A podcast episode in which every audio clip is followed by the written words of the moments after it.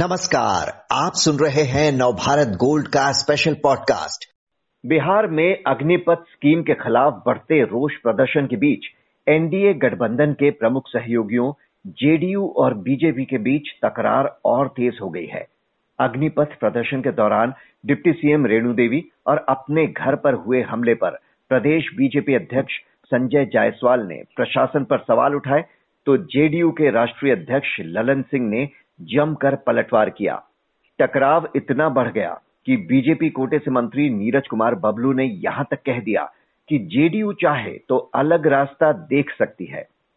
आखिर क्या चल रहा है बीजेपी जेडीयू अलायंस के बीच? जानने के लिए बात करते हैं वरिष्ठ पत्रकार मणिकांत ठाकुर से।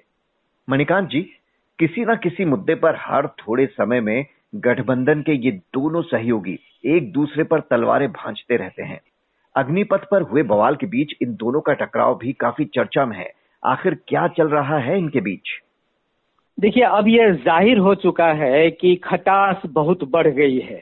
अब लोग ये कहने लगे हैं कि ये रिश्ता और कितने दिन कायम रहे, इसकी कोई कोई बता नहीं सकता। मतलब ये कि बिल्कुल सतह पर बातें आ गई हैं। और जिस तरह से अभी बयान आने लगे हैं या जो रुख अब अपनाया जा रहा है दोनों तरफ़ से तो ये लगता नहीं है कि एक गठबंधन सरकार के दो साझेदार दल एक दूसरे के प्रति ये जो बातें कर रहे हैं, वो कहीं से भी तालमेल वाली बातें हैं, बल्कि लगता है कि अंदर अंदर दरार बहुत चौड़ी होती जा रही है। तो ये जो दरार की वजह है, अग्निपथ स्कीम पर जेडीयू ने जैसे वापस लेने की बात कह दी है और बीजेपी कह रही है कि इस तरह के बयान से ही आग भड़क रही है। तो बड़ी वजह इस वक्त ये जो दोनों के बीच में इस स्कीम को लेकर मतभेद है, वही है? देखिए, इस योजना को लेकर आप ये मान सकते हैं कि एक बड़ी वजह ये अभी दिख रही है। लेकिन इतनी सारी वजहें बीते दिनों में वो पैदा होती रही और दोनों तरफ़ से ये जो तनातनी का माहौल बनता रहा तो इससे लगता है कि ये एक बहाना है या कहीं कोई दोनों साझीदार दलों में से, कोई दोनों घटक में से एक, शायद ये खोज रहा है वो समय या वो कहिए चरम बिंदु, जहाँ से अलगाव के लिए वो बिल्कुल सामने सतह पे आ जाए। जी, आप कह रहे हैं कि दोनों में से कोई ना कोई वो बिंदु खोज रहा है। मानो अलग होने का कोई बहाना ढूंढा जा रहा है। बीजेपी के मंत्री नीरज कुमार बबलू भी कुछ ऐसा ही कह रहे हैं कि एनडीए में दरार डालने की कोशिशें हो रही हैं। उनका कहना है कि अगर कुछ गलत हुआ तो सवाल तो उठेंगे ही। सरकार उस पर जाँच करे और कार्रवाई करे। झगड़ा करने की ज़रूरत क्या है? लेकिन नीरज कुमार तो ऐसे कह रहे हैं जैसे कि वो विपक्ष में है। एनडीए सरकार का ही तो हिस्सा है उनकी पार्टी भी। तो एक तरह से तो वो अपनी सरकार पर ही सवाल उठा रहे हैं। फिर ये बवाल क्यों? देखिए तो साफ़ ज़ाहिर है कि अब दोनों के रुख खुलकर सामने आ रहे हैं। दोनों से मेरा मतलब है, खास तौर पे जेडीयू और उसके जो मुखिया हैं सूबे के मुखिया नीतीश कुमार। तो ये जो रुख अपनाए हुए हैं, जैसे कि आरसीपी सिंह के बाद जो ये तलखी बढ़ी जिस तरह से ये लगने लगा कि अब किसी भी सूरत में नीतीश कुमार आर सी सिंह रहे हैं। और ये सामने दिख भी गया कि क्या क्या फैसले हुए नीतीश कुमार के। दूसरी बात यह है कि जो राष्ट्रपति चुनाव सामने है, उसको लेके शोर समझाया गया या कहिए कि ये इशारा मिला कि इस बात को प्रचारित किया जाए कि नीतीश कुमार भी प्रत्याशी के रूप में सामने आ सकते हैं या उनको अगर राष्ट्रपति पद के लिए यही यह गठबंधन स्वीकार कर ले तो कोई ऐतराज नहीं है। ये उनके दल की तरफ़ से ये बातें किसी न किसी भाई सामने लाई गई। तो एक तो वो, लेकिन खुद नीतीश कुमार ने कहा क्या कि नहीं, मेरी कोई ऐसी मंशा नहीं है, मैं इसमें सोचता भी नहीं है। लेकिन सब लोग जानते हैं कि नीतीश कुमार जो सोचते हैं वो बोलते नहीं है और ये इसके एक दो नहीं कई प्रमाण सामने हैं मिलते रहे हैं। तो और ये उनकी भीतरी इच्छा जो है होता क्या है कि कभी कभी बहुत सारी बातें ऐसी होती हैं जो बिना बोले भी समझ ली जाती हैं। तो वह यही लग रहा है कि, कि वो जो कह रहे हैं और गए हैं कि दरअसल उनके मन में है क्या? तो आप समझ सकते हैं कि ये कैसा गठबंधन और कैसी सरकार है बिहार में अब किस रूप में है? जी आप जो प्राथमिक जी आप जो बात कर रहे हैं कि बीच में नीतीश को सीएम पद से हटाकर सेंटर में भेजने की तक बातें हो रही थी जिसका उन्होंने खंडन भी किया। लेकिन अगर सीएम के तौर पर देखा जाए तो अब भी कितने लोकप्रिय हैं नीतीश कुमार वहाँ पर? मेरे ख्याल से अब वो उतने लोकप्रिय भी नहीं हैं और उनकी मुश्किलें लगातार बढ़ती रही हैं। पिछले चुनाव के समय में भी देखा गया और लोगों के बीच में भी उनकी वैसी कोई छवि या वैसी कोई लोकप्रियता रही नहीं जो उनके पहले टर्म के दौरान देखी जा रही थी। और उसका नतीजा भी जो सामने आया, उसको लोगों ने देखा कि किस तरह वो तीसरे पादान पे चले गए। यहाँ। और और खटपट तो तभी से शुरू हो गई वो चिराग पासवान के प्रकरण को लेके। हम्म। तो बहुत सारी बातें ऐसी हैं जो अब धीरे धीरे पक रही हैं और ये किस भी पड़ेगा ये रिश्ता ये कहा नहीं जा सकता। है आपने चुनाव में तीसरे नंबर पर आने की बात कही तो सरकार गठन के समय ही ये मतभेद उभर कर सामने आ गए थे। अब तक बड़ा भाई रहे जेडीयू की सीटें छोटे भाई बीजेपी से काफ़ी कम हो गई उसके बावजूद हम्म। नीतीश को सीएम बनाना बीजेपी के कई नेताओं को उस वक्त रास नहीं आया था। तो इस बड़े हम्म। छोटे की लड़ाई में ही महाराष्ट्र में बीजेपी शिवसेना अलग हुए। तो क्या यही लड़ाई यहाँ भी है जिसकी कसक अब बढ़ती ही जा रही है और कहीं महाराष्ट्र जैसा ही अंजाम देखने को मिले? देखिए कसक तो बढ़ती जा रही है। महाराष्ट्र जैसा अंजाम आ, हो ये तो अभी नहीं कहा जा सकता। लेकिन आ, ये साफ़ साफ़ सामने दिख रहा है कि बहुत दिनों तक ये संबंध अब टिकेगा नहीं।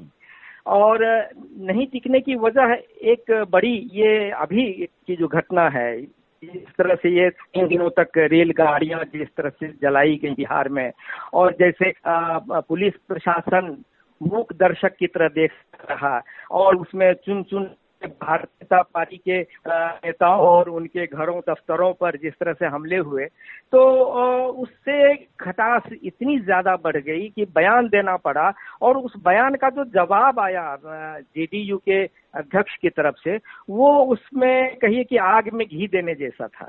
और जैसे उन्होंने कह दिया कि जैसे दिमागी संतुलन इनका ठीक नहीं रहा है। और दूसरी तरफ़ से बीजेपी के एक विधायक ने तो ये कह दिया कि ये जो सवाल उठाए जा रहे हैं कि अब बीजेपी के नेताओं के को अब केंद्र सरकार की तरफ़ से सुरक्षा मुहैया कराई जा रही है। तो ये सही नहीं है इससे ये मैसेज जा रहा है कि यहाँ बाकी लोग असुरक्षित रहें और सर, सिर्फ़ बीजेपी के नेता सुरक्षित हों। तो उसका जवाब जिस तरह से दिया बीजेपी के एक विधायक ने कि बिहार सरकार का और खास करके मुख्यमंत्री नीतीश कुमार का तो यह दायित्व है।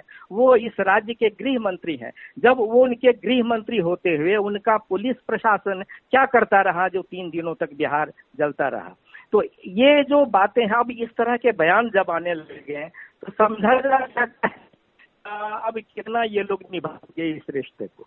जी तो अगर आ, मंत्री विधायक सब इस तरह की बयानबाजी कर रहे हैं एक दूसरे पर आरोप लगा रहे हैं सीएम नीतीश कुमार के प्रशासन पर सवाल उठा रहे हैं सीएम की तरफ़ से आ, कुछ नहीं आ रही है कोई बात नहीं एकदम चुप्पी साधे हुए या कुछ बोला है उन्होंने अपने नेताओं को या गठबंधन के बारे में? देखिए, नीतीश कुमार तो खुद नहीं बोलते हैं, लेकिन उनके प्रवक्ता जब बोलने लगते हैं तो लोगों के समझ में आ जाता है कि ये नीतीश जी ऐसा चाहते हैं या उनका ही ये बयान हो सकता है। तो इससे अब कोई फ़र्क नहीं पड़ता कि नीतीश जी खुद बोल रहे हैं या उनकी पार्टी की तरफ़ से कोई बोल रहा है। दूसरी बात यह कि अब जितने मुद्दों पर मतभेद रहे हैं भारतीय जनता पार्टी और जेडीयू के बीच में तो उससे यही लगता है कि धीरे धीरे करके ये एक तरह से गठबंधन से दूर होके नीतीश जी कुछ अपने लिए राष्ट्रीय स्तर पर राजनीति के बारे में या किसी या कुछ और सोच रहे होंगे और इसीलिए उन्होंने इस तरह का रुख अपनाया हुआ है कि ये खटास जो है वो मिटे नहीं धीरे धीरे खटास बढ़ती ही जा रही है तो मुझे लगता है कि नीतीश कुमार खुद शायद अपने को तैयार कर चुके हैं कि हम्म। किसी भी समय में वो यहाँ इस गठबंधन से अलग हो सकते हैं और उनके मन में हो सकता है कि, कि ये रहा हो जैसा कि लोग या समीक्षक मानते हैं कि पहले भी जो उनकी महत्वाकांक्षा रही जिसे लोग अति महत्वाकांक्षा कहते थे कि प्रधानमंत्री बनने का एक मौका उन्होंने देखा था, वो गुंजाइश थी और उनके पार्टी के लोग उस समय में देश का प्रधानमंत्री कैसा हो, नीतीश कुमार जैसा हो, ये नारे लगाते थे। और एक समय में तो ऐसा हुआ कि नीतीश कुमार की पार्टी की तरफ़ से एक प्रस्ताव तक पारित हो गया कि नीतीश जी में वो सारी क्षमता और योग्यता है कि वो देश के प्रधानमंत्री बन सकते हैं। तो और ये इसका बाद में नीतीश कुमार ने कोई खुल के इस तरह से इसका खंडन भी नहीं किया और इसका ऐसा होने दिया। तो ये तो बात ज़ाहिर है। अब ये राष्ट्रपति चुनाव वाला भी मामला जिस तरह से उठा है, ये हो सकता है कि अभी भारतीय जनता पार्टी खामोश रह के या किसी तरह बर्दाश्त करके और ये जो तलखी पैदा हुई है इसको थोड़ा झेलते हुए राष्ट्रपति चुनाव तक नहीं चाहे कि यहाँ सरकार के सामने संकट आ जाए लेकिन हम्म। मुझे लगता है कि जेडीयू के लोग जिस तरह से बोल रहे हैं तो वो एक तरह से मन अपना तैयार कर चुके हैं या नीतीश जी भी एक मन को अपना ये तैयार कर चुके हैं कि कि अब रास्ता बदलना ही होगा। ऐसा लगने लगा है। अगर आप कह रहे हैं कि ये जो मजबूरी का गठबंधन है इसमें दरार आ चुकी है और अब रास्ता ये बदल सकते हैं कभी भी। अगर ये रास्ता बदलते हैं साथ नहीं रहते तब तो सरकार भी नहीं रहेगी। ऐसे में कौन कहा जाएगा क्या विकल्प हो सकता है? देखिए विकल्प तो यहाँ जैसे जिसकी चर्चा सबसे ज़्यादा होती है वो ये है कि नीतीश कुमार जहाँ रहेंगे या उनकी पार्टी जिस जिधर जाएगी सरकार उसी की बनेगी। जैसे कि देखा गया था आ, कि राष्ट्रीय जनता दल से मिल के नीतीश कुमार ने भारतीय जनता पार्टी से अलग होके यहाँ सरकार बनाई। वो बहुत दिनों तक वो सरकार चली नहीं और फिर नीतीश जी ने अपना बदल लिया। तो ये तो मानते ही हैं लोग। और ये जो बहुमत वाली बात है संख्या की जो बात है जहाँ तक उसमें भी ये आ, साफ़ लगता है कि नीतीश कुमार के बिना कोई दल अकेले अपने बूते सरकार बनाने की स्थिति में नहीं है। तो ये तो एक तरह से नीतीश जी के हाथ में ये बात है कि वो जब जैसा चाहेंगे वो कर लेंगे। लेकिन थोड़े ही दिन पहले आपको याद होगा कि जिस तरह से राष्ट्रीय जनता दल के साथ लगने लगा था कि उनकी उनकी कुछ जैसे कि राष्ट्रीय जनता दल के साथ उनकी थोड़ी मित्रता जैसी स्थिति बनने लगी थी। वो तेजस्वी से मिलने लगे थे, एकांत में बात भी उन्होंने की थी। उनके घर पर पैदल चले गए थे, वो इसमें, एक पार्टी में। तो तब जो बात आई कि ये एक तरह से मैं, कहा गया कि ये संदेश दिया जा रहा था बीजेपी को कि अगर आप जैसा हम कहते हैं वैसा नहीं उस तरह नहीं चलेंगे तो हमारे सामने में दूसरा रास्ता भी है। तो ये तो ये खुली हुई सी बात है कि इस तरह से यहाँ वो नीतीश जी वो ऐसा करते रहे। लेकिन है क्या कि वो आरजेडी को उसी तरह से कबूल फिर से हो जाएँगे ये बहुत आसान नहीं है ऐसा सोच लेना। राष्ट्रीय जनता दल के लिए भी बहुत सारी बातें हैं वो भी आ, कई बातें सोच कर आगे बढ़ेंगे। पिछला अनुभव भी उनका जो रहा है वो बहुत मीठा नहीं हो रहा है।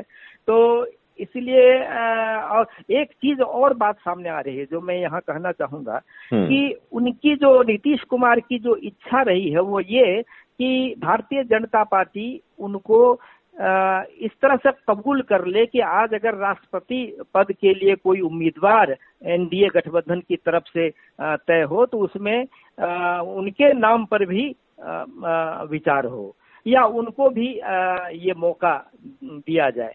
तो हम्म। ये तो लगता नहीं है जैसी खटास और जिस तरह से टकराव या ऐसा हो रहा है। और जो जैसा नीतीश जी की राजनीति रही है इसमें ये भरोसा कभी बीजेपी में पैदा हो ही नहीं सकता।